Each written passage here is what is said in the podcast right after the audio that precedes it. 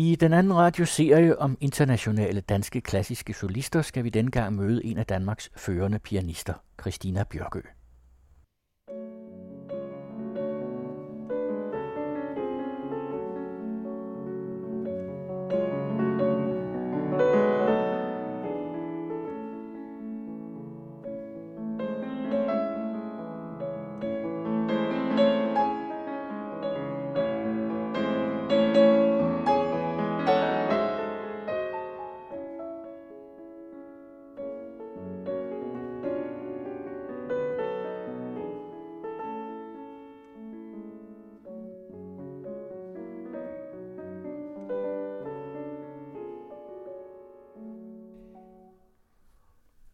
Denne her svære branche, der er du jo en af dem, der virkelig har mange koncerter og store opgaver. Hvordan gik det til dengang, da du var helt ung og kom ind på Juilliard School i New York, som jo er et af de sværeste konservatorier at komme ind på, og et af de mest prestigefyldte? Altså jeg gik hos Therese Koppel, øh, som øh, øh, jeg havde haft i mange, mange år, og hun synes, at nu efter jeg havde haft hende i 10-12 år, så var det på tide, at jeg fik en anden lærer, og i den forbindelse synes hun, at det var godt med udlandet, fordi hun havde jo selv været i Paris, og det var ligesom det vigtigste, der var sket for hende i hendes udvikling, så hun sagde, du skal bare ud. Og hvordan vælger man det? Så tog jeg på en tur rundt i Europa. Jeg søgte lidt legat. Fik en lille smule legat penge. Så tog så på Interrail øh, med min veninde og spillede for en masse lærer. Både Wien og Berlin og Paris og Hamburg og så videre. Og så i efteråret, der var jeg i New York øhm, og spillede for nogle lærere på Juilliard. Og det var faktisk, fordi jeg var på en gymnasietur, eller jeg var spillet med Sankt Anne Gymnasiekor, hvor de spillede Argento og forskellige amerikanske komponister. Jeg spillede et Bartok, og vi spillede rundt omkring. Og så vil jeg lige tjekke det ud også, når vi var der. Jeg havde aldrig nogensinde fået ideen ellers rigtigt. Og så sagde læreren, du kan, godt, du kan nok godt komme ind. Og så tænkte jeg, det var da helt utroligt. Det, det, så må jeg jo gøre det, når de siger det, og det er jo en fantastisk by. Og så tog jeg, altså så, så, ja, så øvede jeg mig og tog der over med Therese Koppel og min bedste veninde Iben, som også havde taget med på den anden tur. En pianist øh, veninde. Vi havde en fantastisk tur der. Ja, så lavede jeg optagelsesprøve, og øh, så vidste jeg jo ikke, jeg regnede sådan set ikke med at komme ind, for jeg kunne høre de andre, de spillede de vildeste liststykker og alt muligt man spillede en lille smule Beethoven, en lille smule øh, Bach og Ravel og så videre, hvad det var. Jeg regnede ikke med noget, men, men så fik jeg at vide, at jeg var kommet ind. Og sådan var det. Og så tænkte jeg, det må jeg gøre. Så havde jeg en koncert i Tivoli, Ravel klaverkoncert, som jeg spillede med Tivoli Symfoniorkester. Og det gjorde det lidt lettere at søge fondsmidler jo, når man ikke var helt ukendt. Altså mm. normalt så er det jo på konservatoriet, man får kontakter. Men øh, så kunne jeg så søge til de to års stipendier, er det jo ikke helt billigt at bo i New York i to år. Men det var fordi, jeg ville netop spørge dig, hvordan det var at bo derovre, når du også var så ung. Altså at studere og bo i New York, når man er så ung. Jamen det var altså, i starten, jeg var fuldstændig i chok. Altså lige i starten. Fordi jeg havde ikke tænkt over andet end, at, at jeg skulle bare have så meget udfordring som muligt, fordi det havde jeg haft gode erfaringer med indtil videre. Altså, så jeg havde ikke tænkt på, at der kunne være noget, der var for svært på nogen måde. Og det betyder også bare, at jeg havde været passet godt på af mine forældre og mine lærer osv. Men jeg fik faktisk et chok, lige da jeg kom derover, fordi jeg havde boet i Holte ved og sådan meget beskyttet og øvelokaler kigget ud på Søllerød Sø helt sådan stille et år, ikke? og så pludselig så var det bare Spanish Harlem, og der gik jo en måned inden man fik undervisning, jeg tog derover for at arrangere, så jeg fik, jeg fik faktisk virkelig et chok. Og det skal jo gå på en eller anden måde, ikke? Ja, ja, ja. Jo, jo, men det går, altså, og jeg mener, jo yngre man er, når man tager ud, jo mere indtryk gør det på en, fordi man er jo endnu mere modtagelig, når man er 19, end de fleste tager ud, når de er måske 25 eller eller når de har nogle år inden. Øh, men man er jo fuldstændig som en øh, svamp, når man tager ud. Man suger til sig, og det, altså man, alle de indtryk, man får, det, det præger en 100 procent. Der er ikke noget som helst modstand på det. Og det betyder jo også, at, at det på en måde, man får egentlig på en måde mere ud af det, selvom det er lidt hårdt, ikke? og man måske også skal tage lidt længere tid til at fremkalde de indtryk, man får. Så altså, ja, det var jeg egentlig godt bevidst om også. Det kunne jeg godt mærke. Så det vil sige, at jeg tænkte bare nu, altså jeg skal bare have al den undervisning, jeg kan få fyldt på med både hovedfagsundervisning af Simon Lipkens, som også lige er død, eller min Therese, som jeg lige fortalte om, hun er død i år. Anne Øland er død, som jeg også gik hos, da jeg kom hjem. Simon Lipkin, han døde på min fødselsdag 16. november, så jeg synes, det har været et meget mærkeligt år på den måde, altså at tage afsked med alle lærere. Men i hvert fald, så ham havde jeg i både kammermusik og hovedfag. Så havde jeg øhm, Felix Gallemir, en meget, meget legendarisk violinist til kammermusik. Josef Fuchs, som også er meget legendarisk. Og, og Albert Fuller. Altså jeg havde sådan nogle fantastiske kammermusiklærer. Sådan virkelig, jeg havde virkelig meget på skemaet. Og det var så to år, du brugte der. Og så kom du hjem. Hvad skete der så, øh, og hvordan får man fat i de agenter, der gør, som at man altså kan komme ud og spille uden for Danmark? Altså jeg, jeg øh, kom hjem, så gik jeg hos Anne, og som er meget, meget sådan utrolig god til at grounde en, og det havde jeg rigtig meget brug for, også øh, efter vi havde fået så mange indtryk. Så det var perfekt, sådan, øh, sådan en god kvindepower på en eller anden måde, sådan godt personligt også. Og så hvad, hvad skete der så? Så havde jeg sådan lidt stille og roligt over, hvad jeg lige... Øh, hun sagde, du skal ikke ville frem, men man skal komme frem af sig selv. Altså det er ligesom sådan, det er også rigtigt, ikke? at man skal ikke ville for meget. Det skal være sådan lidt drivhus. øh, over det. Mm. Så det prøvede jeg sådan at indstille mig på. Så øh, var der et øh, kursus i Israel, hvor vi skulle lave optagelsesprøve der. Det kom vi med, mig og min veninde og spillede Beethoven-sonater, øh, violinsonater i halvanden måned med Isaac Stern og øh, så videre, og Emanuel Ax og Efraim Brugman og Jojo Ma var der. Der var sådan syv lærere øh, fra den New York. Det er sådan en slags kammermusik forbund, hvor de altså, er sådan nogle stykker, der har spillet meget sammen, og de var virkelig dygtige til at undervise.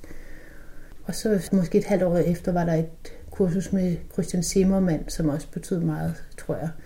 At han underviste og gav masterclass i forbindelse Han fik Sonning-prisen. Og så faktisk, så, så på en eller anden måde sagde han noget, som gjorde, at, at jeg fik rigtig mange chancer i årene efter. Faktisk hele min konservatorietid efter det spillede jeg rigtig meget med orkester. Øhm, Hvad for nogle orkester? Altså mest danske orkester, jeg med til at gik på konservatoriet. Mm. Et islandsk orkester spillede jeg med i forbindelse med, at jeg var til en konkurrence. Jeg vandt P2 Soloprisen, som fandt det. Nu er det kammermusikprisen. Dengang var der solistkonkurrence. konkurrence så det var Iceland Philharmonics der, ikke? Jeg spillede Rachmaninoff med dem. Så var der Malmø, der vi fik en svensk pris. Så det var så mest de nordiske var det Christian Zimmermann, der var med til at bane vejen for dig på det punkt? Så? Nej, det tror jeg ikke. Jeg tror mere det, at dem, som, som stod for nogle ting i Danmark, måske ture og, og sådan noget. Ja, ja, de ture måske ja. øh, og, og sige, at hun, altså, de skal nogle gange have det udefra, ikke?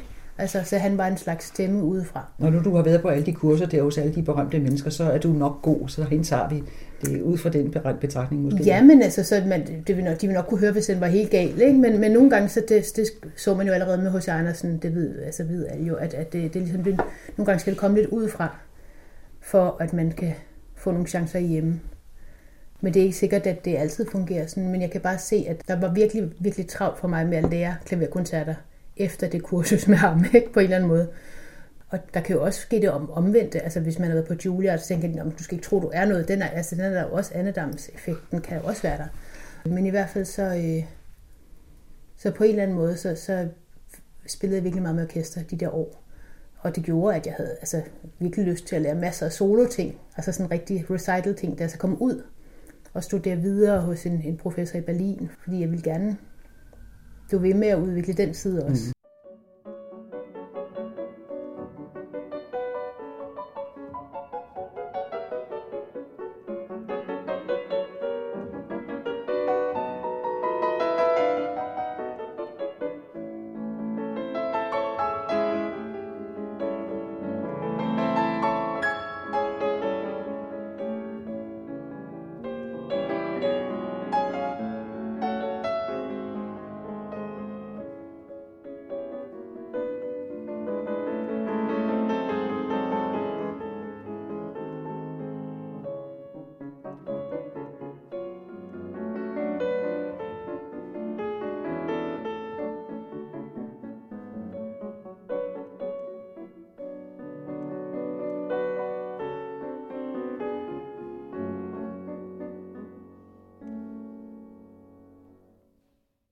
For det at være pianist på topniveau, det har jo krævet øvning i timer og dage, og ja, nærmest det meste af ens liv. Ikke?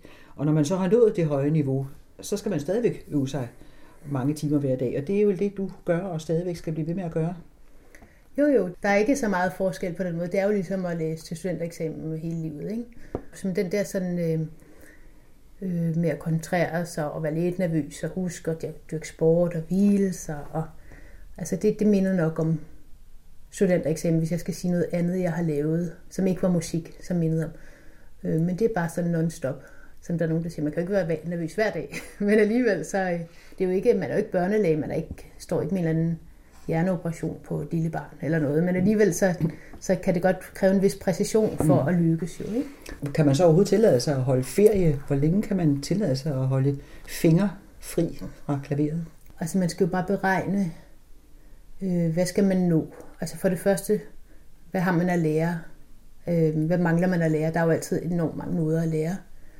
Det andet er, hvornår skal man være i form? Så hvis man skal lave noget om 14 dage, så kan man holde faktisk en uges pause. Det tager lige så lang tid at komme i form igen. Det er bare selve formtingen. Altså det er sådan cirka sådan, man regner. Og så er det selvfølgelig også, hvad man har det godt med. Det kan også være, at man er afhængig af det. Efter så mange års... Øh, øh, sådan, det er måske der, man slapper bedst af. Og det vil sige, at det kan være hårdt at holde ferie jo. Men det er meget vigtigt at gøre en gang imellem for at få appetit. Altså det er ligesom også mere det at samle appetit og lidenskab til at gøre det. Ikke? En ting er, at man kan blive engageret til at spille bestemte værker, og noget andet er så det, man selv vælger. Tager du øh, alle opgaver på dig, eller siger du nogle gange nej, når der er noget, du ikke har lyst til at spille?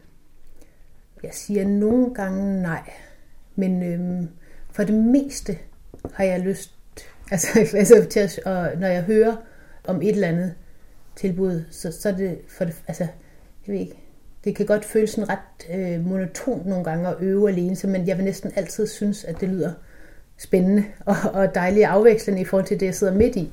Det, som det, jeg bliver spurgt om, som er om et år. Så typisk vil, vil jeg synes, at det lyder da skønt. Mm. Og så når det kommer tættere på, så kan det være, at man er meget travl. Men lige når man hører om det, så, mm. så lyder det altid utrolig appetitligt. altså med nogle ting kan man godt sige nej til. Ikke? Er der noget musik eller nogle komponister, du simpelthen ikke rører, som du simpelthen ikke vil spille? Jamen typisk vil jeg tænke sådan, det skal jeg nok få noget godt ud af. Det kan jeg godt. Jeg føler ligesom, at det er også en del, altså noget af det, som, som er sjovt at gøre, det er at prøve at, at få det til at hænge sammen. Sådan, jeg kan godt se det lidt som en sport også. Altså, øh, fordi man kan jo meget med et klaver, og altså sådan, hvis man lærer det og fremkalder det igen, så er det jo også der, man har ret til at gøre noget, kan man sige. Hvis man ligesom, noget musik skal ikke hjælpes, noget musik skal hjælpes, der hvor man kan hjælpe, der, det er jo også der, hvor det på en måde også er lidt sjovt. Ikke? Altså, der, der kan være en sport i det, mm. men selvfølgelig så skal man ikke, øh, hvis, det, hvis man simpelthen ikke kan holde det ud, så må man jo bare sige nej. Altså. Mm. For du spiller jo Bach og Carl Nielsen og mange, mange andre komponister. Det, men og Carl Nielsen er to meget forskellige komponister, som jeg kunne forestille mig, at man må gå til på forskellige måder, og det er også nogle af de værker, du har spillet mest af de der to komponister. Ja. Er det sådan nogen, du går til på meget forskellige vis, eller tager du dem sådan parallelt? Deler du det op, når du har to så forskellige komponister, for eksempel? Jeg prøver at gå ind i det, som om, at det er det eneste musik i verden. Og også som om, at det er det eneste, jeg elsker. Eller, altså man kan sige, jeg går sådan nu ind i det fuldstændig sådan, som en skuespiller vi gør, kan man sige. Altså, eller en oversætter. Altså, og hvis man så skulle spille begge værker på en koncert, så prøver jeg altså også at dele det lidt op. Det er ikke altid, det lykkes, fordi der er jo også det, det kan være meget rart at komme, at komme omkring alt. Øh, rent fysisk og teknisk. Men øh, mentalt, så, så er det godt at dele det op. Og nærmest også, hvis det var øh, en Beethoven-koncert, så vil man nærmest også sige, at det er kun den her sonate, jeg elsker. Og så, altså, der er fem sonater, så det, det er lidt sådan på den måde, man, sådan, man prøver at lave en intensitet. Mm. Men det er ikke noget med stilarterne, du tænker på i den forbindelse? Jo, det er også stilarter, men det giver sig selv på en eller anden måde. Der er alligevel så mange års skoling også, at man har haft, at man har barok, stil, øh, ekspressionisme, impressionisme osv. Der er ligesom forskellige lag i det. Man laver første hug med et stykke, hvor man øh, indlærer det og laver sin spontan reaktion på det. Så lærer man det, så arbejder hjernen af sig selv. Og den bliver også påvirket af andre hjerner, eller hvad, man nu, hvad der ellers findes af påvirkning. Og så øh, tager man stykket op, og så er det ofte meget, meget bedre af sig selv. Og det kan man så selvfølgelig igen perfektionere mm-hmm. osv. Ikke?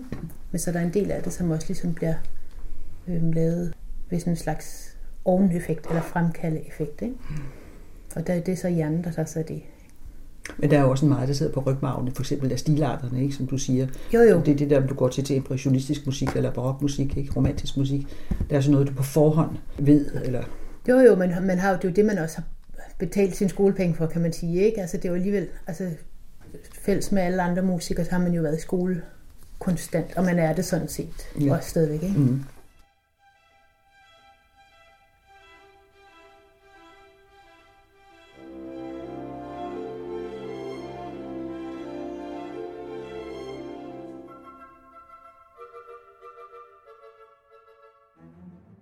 Det med Karl Nielsen, er det øh, det danske eller nordiske musikken, eller er det Danmarks største komponist, eller er du simpelthen fascineret af Karl Nielsens musik?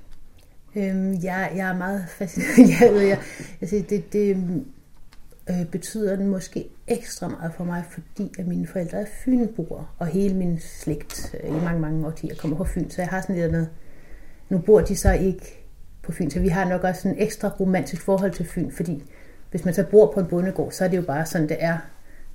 Og det kan da også være, at det er mere, mere rigtigt, Karl Nielsen, hvis man gjorde det, men i hvert fald så har man den der længsel efter Fyn, ikke? Og, og sådan den fynske natur og barndomsminder. Fynsk forår. Fynsk forår, jamen også altså fynsk vinter. Eller, der er også en masse mere barsk natur og øh, sådan vinter træer og julespor. Alle de der ting, hvad der findes. Og, altså, og det, er, det, er, det er i musikken. Det, det synes du, jeg, det der er utrolig meget natur i min musik. Ikke? Mm. Men, ja. Du har jo indspillet alle hans værker i 2008. Er det sådan en stor opgave at kaste sig ud i? Sådan et, en, øh, en beslutning, du tager, du vil spille dem alle sammen? Ja, det var måske sådan en, en beslutning, der voksede med, at, at uh, Therese Koppel for eksempel uh, opfordrede mig til det, efter jeg, jeg tror, hun havde hørt mig spille Lucifer i Svite lidt før min debut, og, og, ja, og hun, hun satte mig også til at spille det. Altså, jeg skulle til Herman D. Koppel kursus for eksempel, lige inden Juilliard. Og der allerede der, der, der var hun lidt, ej, hvor er det ærgerligt, at han ikke har skrevet en klaverkoncert. Eller hun har ligesom bakket mig op i det der. Øh, selvom øh, Vestenholz var hun også meget, meget vild med, men altså, hun, hun mente, at jeg havde lov til også at gøre det. Jeg kan også huske, Johan Sø for eksempel sagde, hvorfor, hvorfor tør du ikke det? Eller, og så tænkte jeg, det, det tør da også godt. Og så da Cabo øh, snakkede med, at de mente, at det var, jeg skulle tage mig af dem generationen under, som jeg så også har Øh, ja. inden, inden jeg gik til Nielsen, var det også øh, rigtig meget med mm. Koppel, Benson, Risager, Holmbo osv.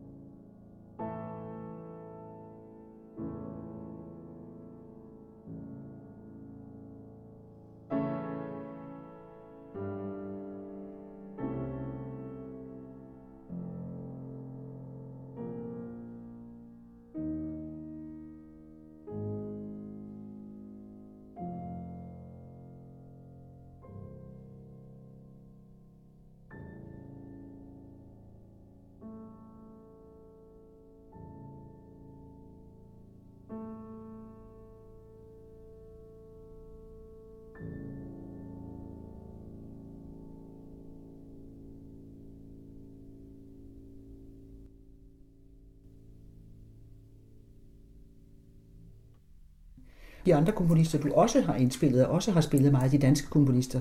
Og der kunne jeg godt lige tænke mig at spørge dig lidt til Niels Viggo Benson, som jo var en meget produktiv og meget provokerende personlighed og komponist ja. i det danske musikliv, da han levede. Men mm. selvom det nu kun er 16 år siden han døde, så er det ligesom, at man er helt forsvundet. Hvad ser du i ham i vores tid nu her? Jeg tror, han er ved at komme tilbage. Altså, det kan jeg se med mine, altså mange af mine elever øh, kaster deres kærlighed på ham i øjeblikket. Ikke fordi, at jeg har hjernevasket dem på nogen måde, men der har ligesom været sådan en bølge med, altså for eksempel har jeg lige haft en koreansk solist øh, klasse elev, og en Jin Day, som spillede hans anden sonate til sin debut, øh, stor succes.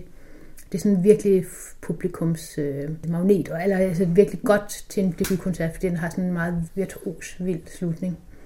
Og den er skrevet til hans mor, så det har sådan, sådan, sådan urmoder lidt over sig. Ikke? Så det, men i hvert fald jeg kan se, og den er der også en anden, der skal til at spille nu, og lave et improvisationstime, så han kommer tilbage helt klart. Det er jo ikke fra 50'erne, de der vilde 50'er, hvor han slog fylder i stykker og sådan noget. Det, det, det, det er senere værker så, ikke? Jeg tror faktisk at nærmest det er fra øh, før, altså midt, midt i krigen er det skrevet det der øh, anden sonate, og så nogle af tingene er også skrevet senere. Ja. Altså det, det er faktisk sådan begge perioder. Det har jeg også selv, altså den, de sonater, jeg selv har indspillet, 2, 4 og 7, det er også for forskellige perioder. Mm. Det, som er hans problem, det er jo, han, altså det, jeg ved ikke, om det man kan sige et problem at være så genial, men, men han har bare skrevet så meget, så folk ikke orker at, at lave den udvælgelsesproces. Men selvfølgelig så kan man jo så bare tage de ting, der er printet. Men man ved også, at han har lavet så utrolig meget, så man bliver sådan helt bumpet ved tanken af, øh, hvor meget godt der kan være, som man ikke har opdaget. Ikke? Og jeg tror faktisk, det er det, og det er jo sådan, sådan har det jo også været for Bach øh, for eksempel. Ikke? At øh, en enorm produktion, Mozart sikkert også, at der er ligesom nogen, der skal opdage det og mm. gå igennem det der. Og du mener, der er noget lille Bentham, som slet ikke bliver spillet og ikke er opdaget? Ja, massevis. Og ikke udgivet Altså han måske. har jo simpelthen været så produktiv. Han har haft så lidt, det er bare sprøjtet fra ham, ikke? Så kan der også være noget af det, han har skrevet i et lidt mindre friskt øjeblik, specielt til sidst, ikke? Så, og så hvis folk de ser det, eller det, det ved jeg ikke, altså, men, men det meste af det er jo simpelthen øh, helt fantastisk, og sådan meget, og sådan rigtig musik, ligesom for eksempel Prokofjev, at det sådan, altså er på en eller anden måde meget organisk. Men øh, nu vender han tilbage, men så er der de gængse klaverkomponister, som for eksempel Chopin, som alle pianister spiller. Mm. Hvorfor spiller alle pianister Chopin? Jeg tror, at det er fordi, at øh, for det, altså, han var jo et, øh, et meget, meget følsomt klavergeni, og øh, hans musik er ligesom sådan en meget ung forelsket tilstand, eller ulykkelig forelsket tilstand. Det har også andre sider, men, men øh, eftersom de fleste starter med virkelig at have passion for musik, når de er de der 13-14, det er ligesom der, enten holder man op, eller så går man amok. Og det er lige de følelser, det rammer. Det vil sige, at de fleste har været ramt af det i den alder, og så følger det jo en hele livet. Plus de værker, man indstuderer der, det, det er også noget, der virkelig sidder fast, ligesom hvad har jeg spillet øh, i den alder, altså præludierne og nogle ballader. Han er altså en rigtig klaverkomponist, jo. Jamen det er det jo, og så det der sådan, øhm, altså sådan, at han har været så følsom øh, og ligesom sådan, sådan lidt tragisk, og hans hjerte blev sendt fra Paris til øh, Warszawa. Alle de der ting, det er jo sådan lige til at spise, kan man sige, ikke? Altså, mm. ikke hjertet, men... hjertet. men, øh, men øh, så der er nok et eller andet med det. Mm. Men altså, han, er, han var også bare genial. Altså, det, han kan jo ikke gøre for, at han er blevet spillet så meget. Eller, altså, hvis der, der er nogen, der... Så, så, så synes de, at øh, en komponist som Chopin eller Carl Nielsen skygger for de andre, men det kan de jo ikke gøre for. Altså, det er jo ikke dem, der har villet det.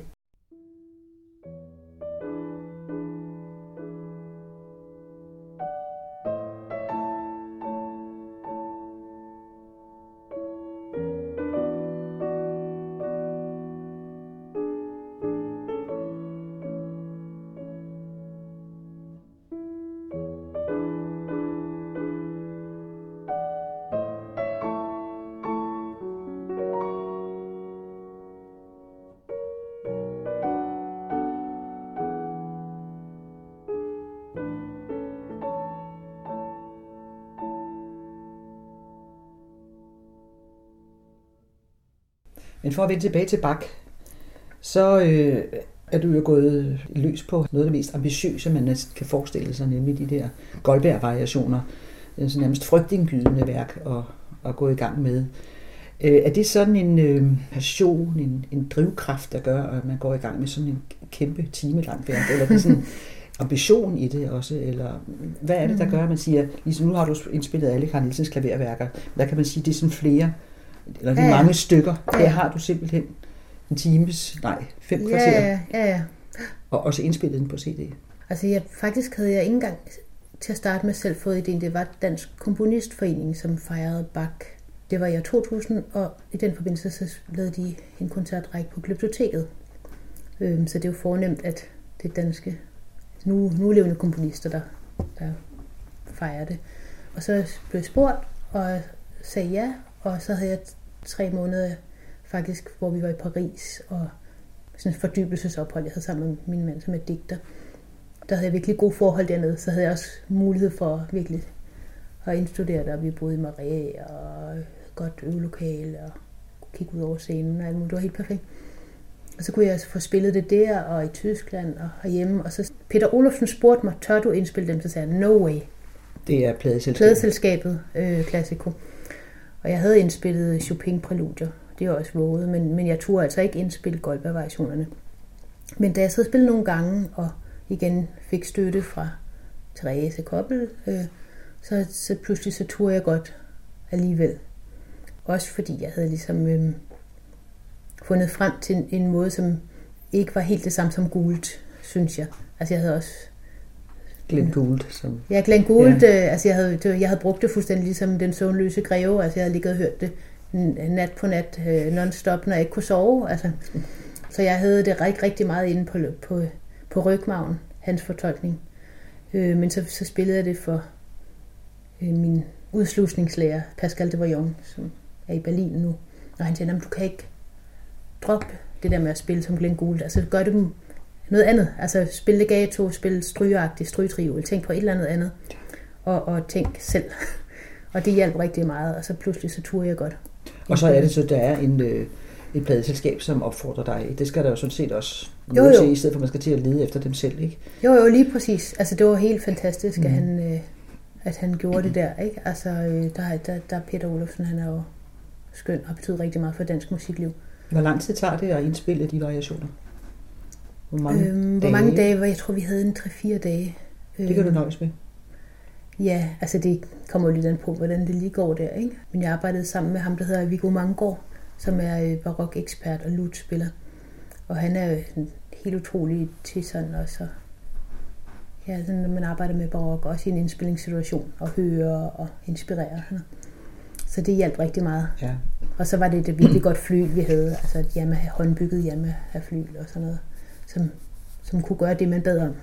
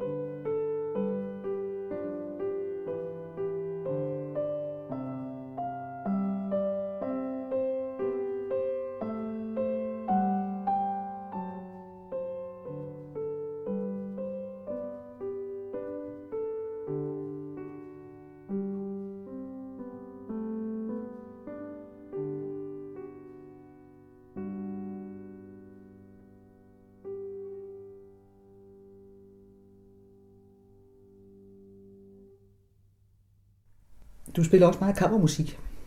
Er det vigtigt at spille med andre musikere?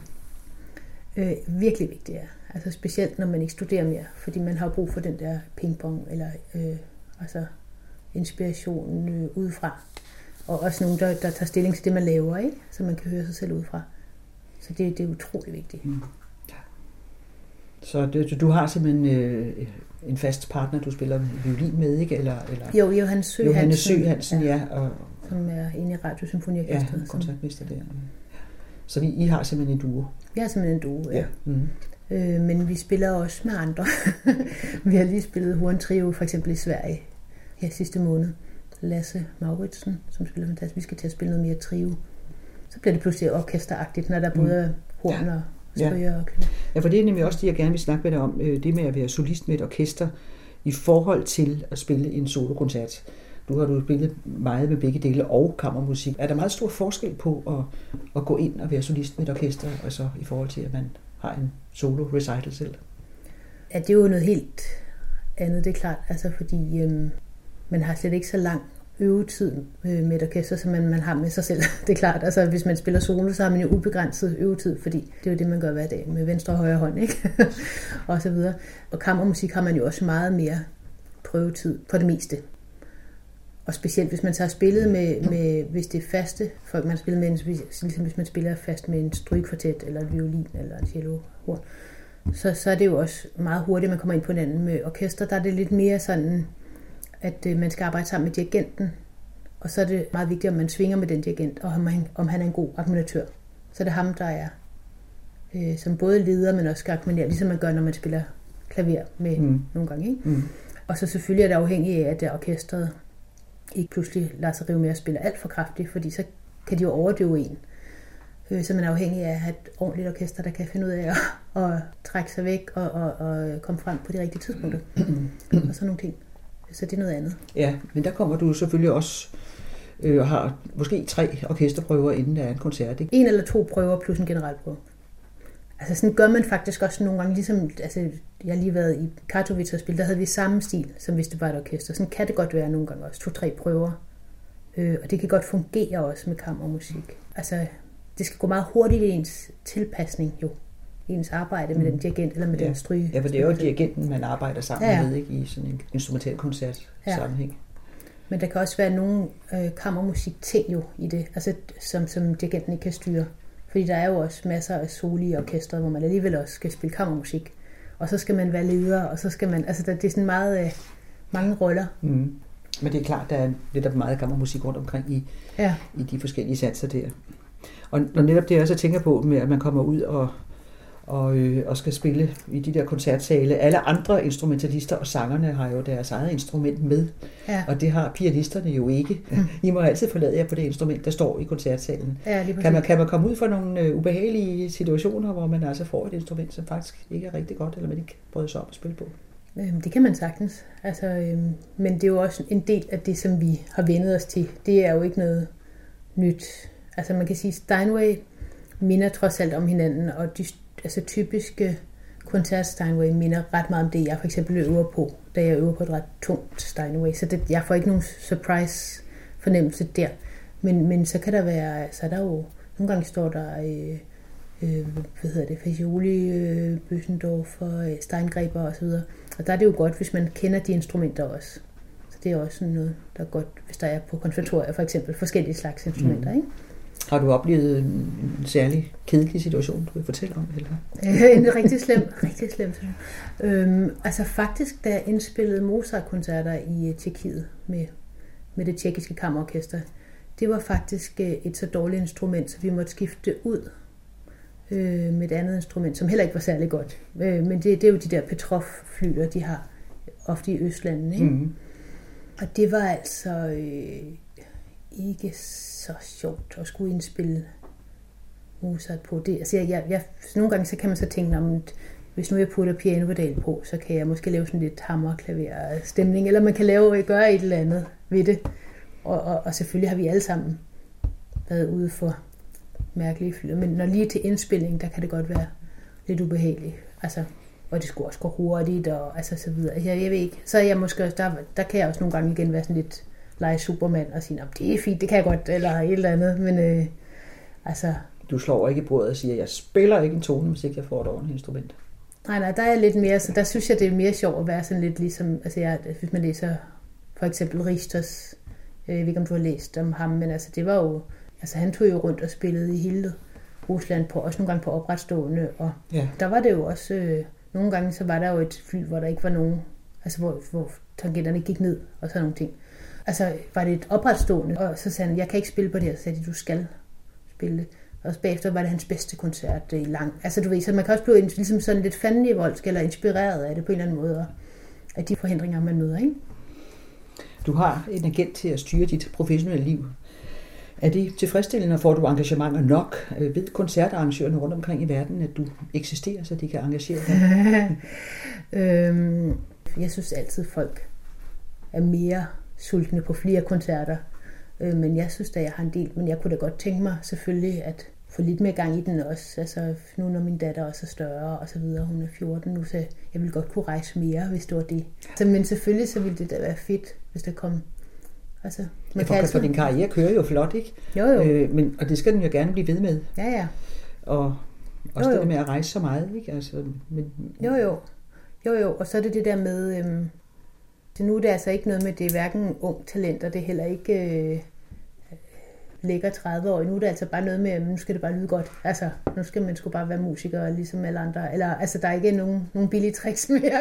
men, altså, jeg, jeg kan ikke forklare, hvad jeg mener, men... Øh, men der er et eller andet nyt, det er jo ligesom skuespiller. Det er ikke så slemt for pianister, men den kan godt være der sådan lidt ligesom balletdansere, som ja. stopper, når de er 37. Ikke? Der men så bare sige, nogle nye unge, som ja, man skal høre. Ikke? Ja jo, så det er jo ikke, det er ikke der, vi er. Altså nu skal man ligesom øh, tænke på musikken og, og stå ved det, man laver. Og jeg ved ikke, altså sådan 100 procent. Ja. Du har jo fremtiden foran dig endnu. Er der noget, du, øh, du gerne vil opnå? Noget, du ikke har oplevet endnu? Jamen, jeg synes, der er masser Øh, masser af ting, jeg gerne vil. Kunne det være sjovt at spille noget mere i USA, for eksempel. I altså, det har jeg jo gjort som ung, men øh, det kunne jeg da godt tænke mig, egentlig. Altså, fordi det er jo det er jo så langt væk, så det er jo ikke sådan optimalt, når man har små børn, for eksempel. Men det kunne da være sjovt. Og så kunne jeg godt tænke mig at få skrevet en klaverkoncert til mig. det kunne være sjovt. Der er faktisk en kroatisk øh, komponist, som har skrevet en klaverkoncert til mig, men den var bare så upraktisk fordi det var for et stort kor og et stort orkester, så det blev aldrig opført. Og så har Anders Koppel mm. også, han har skrevet en kammerkoncert til mig, som jeg har opført i Kina. Det kan både laves for strygkvartet og for, for kammerorkester, så jeg har opført den med strygkvartet her og med, med kammerorkester rundt i Kina. Men det kunne også være sjovt at få skrevet noget for et helt orkester. Og, og det et, et symfoniorkester. Et symfoniorkester. Ja. Jeg har uopført ting, for eksempel Søren Eisbergs klaverkoncert, men den er ikke skrevet til mig. Så det kunne da være sjovt engang at opleve. Og specielt når man så altså, tænker sådan, hvor ærgerligt det er, at sådan en som Carl Nielsen ikke har skrevet en klaverkoncert, så kan man godt tænke, man har også et ansvar jo, ikke? Hvis der var en pianist, der havde spurgt ham, så havde han jo skrevet en. Så de har ikke været øh, friske nok. Altså det har så været klarinetister og fløjter og så videre, ikke? Og violin. Så må man jo tænke tilsvarende, hvem er det, jeg burde spørge? Jeg håber, at for eksempel Mogens Christensen eller John Fransen for eksempel kunne skrive noget til mig. Altså, mm. jeg ville også meget, meget gerne have øh, altså veteraner som, som øh, Nørgaard og Gudmundsen og ja. Abrahamsen, Ben mm. Sørensen mm. og alle de der. Altså, det vil være, men, men øh, det, så helt aktuelt, så kunne jeg godt tænke mig at arbejde med symfoniorkester og en komponist og have noget pingpong også der. Men det med den største oplevelse, der har du oplevet så mange ting, så du kan ikke fremdrage sådan en enkelt super fantastisk oplevelse, der du undervejs. Altså jeg synes faktisk, det har været rigtig sjovt, bare lige her inden for det sidste år, øh, og altså med alle de festivaler, der har været med Carl Nielsen. Altså der har jo været øh, tre dages festival i Paris. Øh, det var rigtig, rigtig sjovt at være med til. Så festivalen i Berlin, også rigtig, rigtig sjovt. Det var en 8 timers koncert, men hvor der var en masse foredrag om reception af Carl Nielsen og påvirkning på ny musik og hans, hans opera og alt muligt Savler David og hvad problemet og sådan en diskussion spændende at høre os. Men så, og, og øh, Paris, det var øh, sådan set, deres meget, meget dygtige øh, ambassadør eller kulturattaché, eller hvad han hedder. Så det her Karl Nielsen år har sådan været noget af det bedste, du har oplevet? Ja, det, det har i hvert fald været rigtig, rigtig, rigtig travlt og sjovt, og, og også nogle sjove internationale festivaler. Ikke? Men der var jo også plads til Axel Bo og Bjørnsen øh, Festival i, i Kina. Det var jo også en kæmpe oplevelse. Altså. Moderne Musik Festival, Beijing Modern hedder den. Og det var jo sådan, for eksempel at, at spille med det der kinesiske slagtøjsensemble, som vi spillede med til Axel Borup øh, og en fyldt sal. Og... Er han specielt, øh, Axel Borup Jørgensen, med øh, sådan noget klingklang? Ja, ja, altså han er, han er meget, øh, meget øh, slagtøj, og der er Kina jo også, så der var lige en sammenhæng der. Det er deres nationalinstrument simpelthen. Øhm, så det, det var perfekt, simpelthen det ding, ding, som også er i sproget, ikke? Altså,